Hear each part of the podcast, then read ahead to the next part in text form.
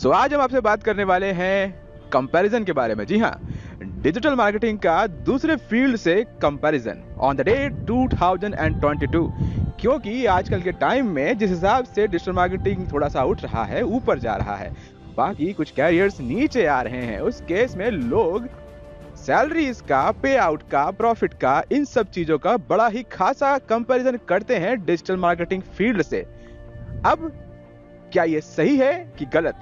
क्योंकि लोग ये बताना या समझना भूल जाते हैं कि कौन सी फील्ड का ग्राफ ऊपर जा रहा है और कौन सी फील्ड का ग्राफ नीचे आ रहा है। उनको सिर्फ नंबर्स दिखते हैं किसी भी कंपनी के सैलरी पे आउट पे या फिर किसी बिजनेस के प्रॉफिट पे आउट पे।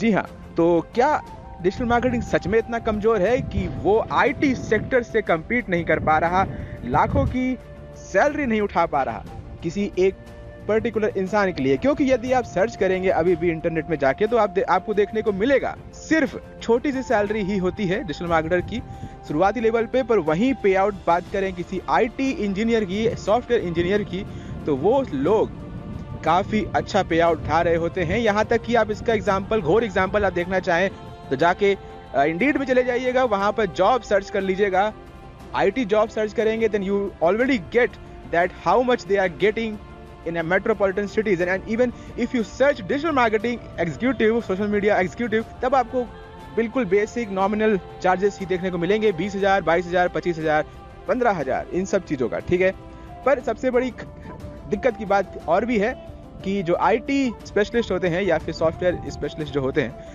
उनको उनके पाँच साल दस साल के एक्सपीरियंस को मार्केट काफ़ी ज़्यादा इंपॉर्टेंस देता है कि आपके पास पाँच साल एक्सपीरियंस है तो हम आपको इतना रुपये देंगे, फला फला जी जो भी चीज़ है। पर वहीं डिजिटल मार्केटर की जो डिमांड है वो सिर्फ एक या दो साल के एक्सपीरियंस लोगों की डिमांड भर भर के है।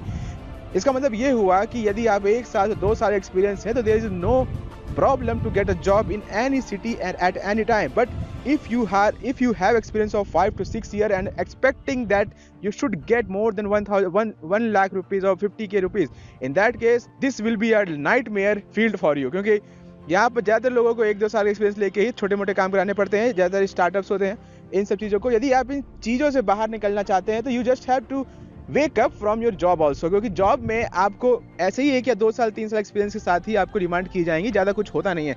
यदि आप इस फिल्टर को लगा देते हैं कि if if there is any job present with experience of five year required, so आपको बहुत ही कम मिलेंगे। यदि आप एक से दो साल के बारे में पूछो तो इतने ज़्यादा मिलेंगे कि आप पागल हो जाएंगे। तो इस बारे में जो गैप है ये समझ रखें। पर आईटी में उल्टा है, आईटी में एक दो साल के लिए कम डिमांड होती है, जैसे ही ज़्यादा डिमांड होती है तो आपको ग्लोबल लेवल में आपके इंपॉर्टेंस बढ़ जाती है और आपको कहीं से भी ऑफर आ सकते हैं या फिर आप उन्हें अप्लाई करेंगे तो they will revert you surely.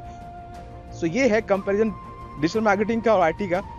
चलिए अब बात करते हैं कि डिजिटल मार्केटिंग क्यों बेहतर है। एक तरह से हमारा ताल्लुका दोनों साइड है, क्योंकि हम आईटी से आईटी में प्लेस हुए थे, उसके बाद डिजिटल मार्केटिंग में आए हैं। तो हमने आईटी क्यों छोड़ी, क्यों डिजिटल मार्केटिंग पकड़ी, वो भी एक वजह है, वो वजह ही आपको बता देते हैं। क्योंकि डिजिटल मार्केटिंग एक ऐसा कैरियर है जो बूमिंग हो रहा है, बूमिंग मतलब बढ़ रहा है।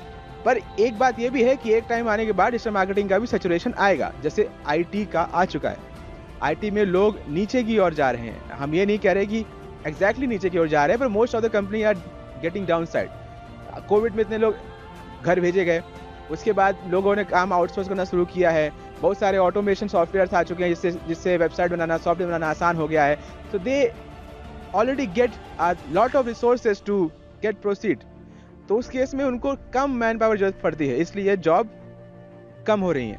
पर वहीं बात करें डिजिटल मार्केटिंग की तो जॉब कभी ख़त्म हो ही नहीं सकती हमारे लॉजिक के हिसाब से, क्योंकि यदि नए स्टार्टअप्स आते हैं, जो कि भगवान करे हमेशा सरकार आपके सामने बोलती रहे कि स्टार्टअप करें, नए नए व्यापार खोलें, और जैसे जैसे नए नए व्यापार खुलेंगे और सभी व्यापार को कम से कम एक या दो डिजिटल मार्केटिंग की जरूरत पड़ती है, हमेशा पड़ती है, क्योंकि उसके बगैर वो कंपनी को रन ही नहीं कर सकती आज के डिजिटल एरा में। तो ये था थोड़ा सा कंपैरिजन जो कि हमारे दिमाग पे था, जो कि डिजिटल मार्केटर और आईटी के पे आउट, सैलरी या फिर प्रॉफिट के बीच में क्या अंतर है वो चीज़ के बारे में। आई होप आपको समझ में आया होगा, उम्मीद है समझ में आया ही होगा, और नहीं आया है तो फिर भी आप हमें कॉमेंट सेक्शन में बता सकते हैं, जो कि आपके लिए ही बनवाया गया है। सो so, आपको हमारे पॉडकास्ट कैसे लगते हैं हमें जरूर बताएं। हमारे व्हाट्सएप नंबर पर, हमारा व्हाट्सएप नंबर है eight five seven four six five seven nine one eight. So चलते हैं, मिलते हैं अगले किसी फैंटास्टिक पॉडकास्ट में डिजिटल मार्केटिंग से जुड़े हुए। Till then, good bye.